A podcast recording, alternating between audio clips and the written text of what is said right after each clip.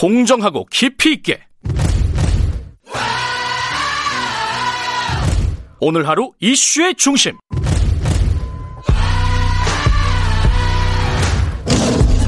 김경래의 최강 시사.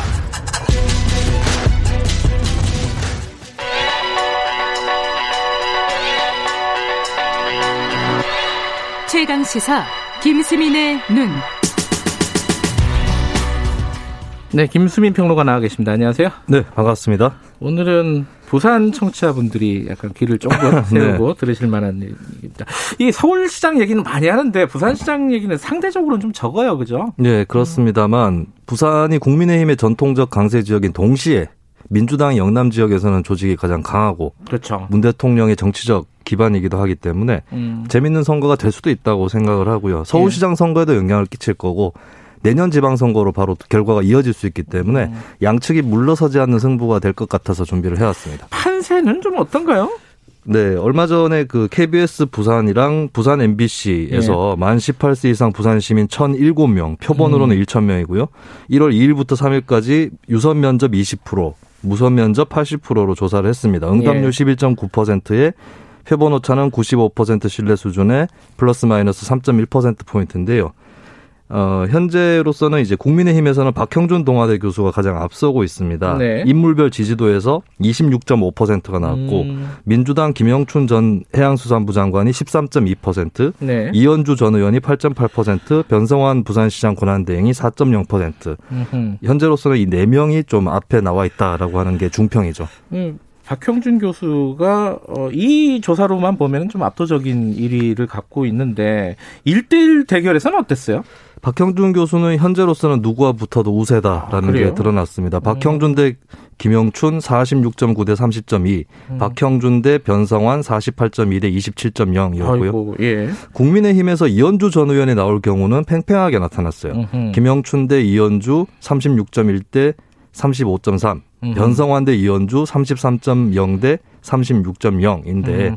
이현주 전 의원 같은 경우는 부산에서 활동을 한 지는 오래되지 않았고 작년 낙선의 여파도 있는 것 같습니다. 그리고 음. 당을 옮겨온 사람에 대해서 그렇죠. 전통적 음. 지지층이 아직은 좀 낯설다라고 생각할 수 있는 것이고 그러면서도 강성 보수 이미지가 또 최근에 있어서 그렇죠. 중도 확장성에 음. 아직은 한계가 있는 것으로 보입니다. 어쨌든 이 조사로 보면은 박형준 교수가 민주당 누가 나와도 이긴다, 쉽게 이긴다 이렇게 돼 있는 거 아니에요? 그렇습니다. 근데 저는 국민의힘이 안심할 수 있는 단계는 아니다. 음, 왜 그래요? 봐요. 그거는? 일단 이번 조사에서 나타난 그 항목 중에서 예. 누구를 심판하고 어디에 힘을 실을 거냐는 것도 있었거든요. 음흠. 정부 여당 심판을 위해 야당의 힘을 실자가 46.8%, 네.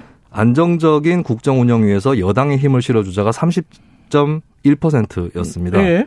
근데 모르겠다가 23.2%좀 아직 많은 편이거든요. 아, 모르겠다가 많다. 네, 그리고 예. 부산에서도 20대에서 40대까지는 여당 지지가 야당 지지보다 높게 나타났어요. 음흠. 대도시 지역이다 보니까 청장년은 진보라고 하는 이 현상이 그대로 나타난 건데 네. 20대, 30대, 40대도 모르겠다가 상당히 높았거든요. 예. 이쪽이 세대 변수에 따라서 민주당 쪽으로 기울어진다. 이렇게 만약에 가정을 하면 음. 팽팽한 승부가 될 수도 있다는 거죠.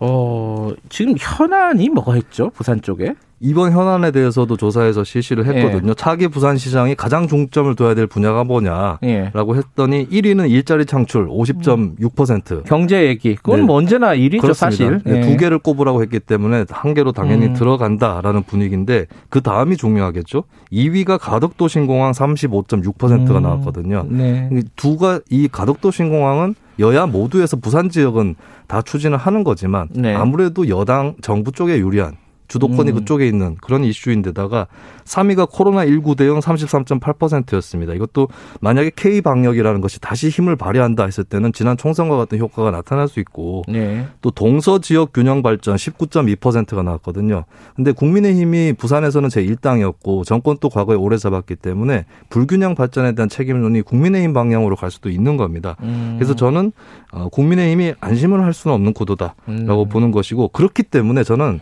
여론조사에서 나타나는 박영준 대 김영춘 음. 구도가 아닌 다른 구도가 될 수도 음? 있다.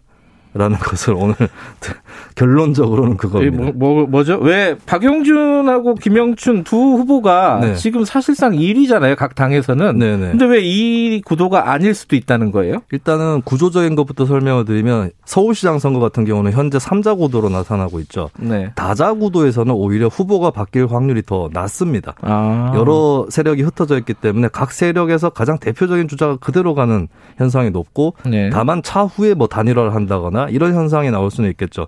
양자 구도는 거대 정당 둘이 경쟁을 하기 때문에 네. 거대 정당 기반이 강하지 않습니까? 음. 그렇기 때문에 경우에 따라서는 누구를 내도 된다. 어차피 아. 지지층은 결집이 돼 있는 거기 때문에 외연 확장을 위해서는 후보를 교체할 수도 있다라고 하는 그런 공식이 작동을 할 수 있다. 음. 그래서 저는 부산시장 선거가 구도를 알 수 없다. 양자 구도인 음. 것은 명확하다. 누가 나올지는 굉장히 미지수다라고 음. 하는 것이죠.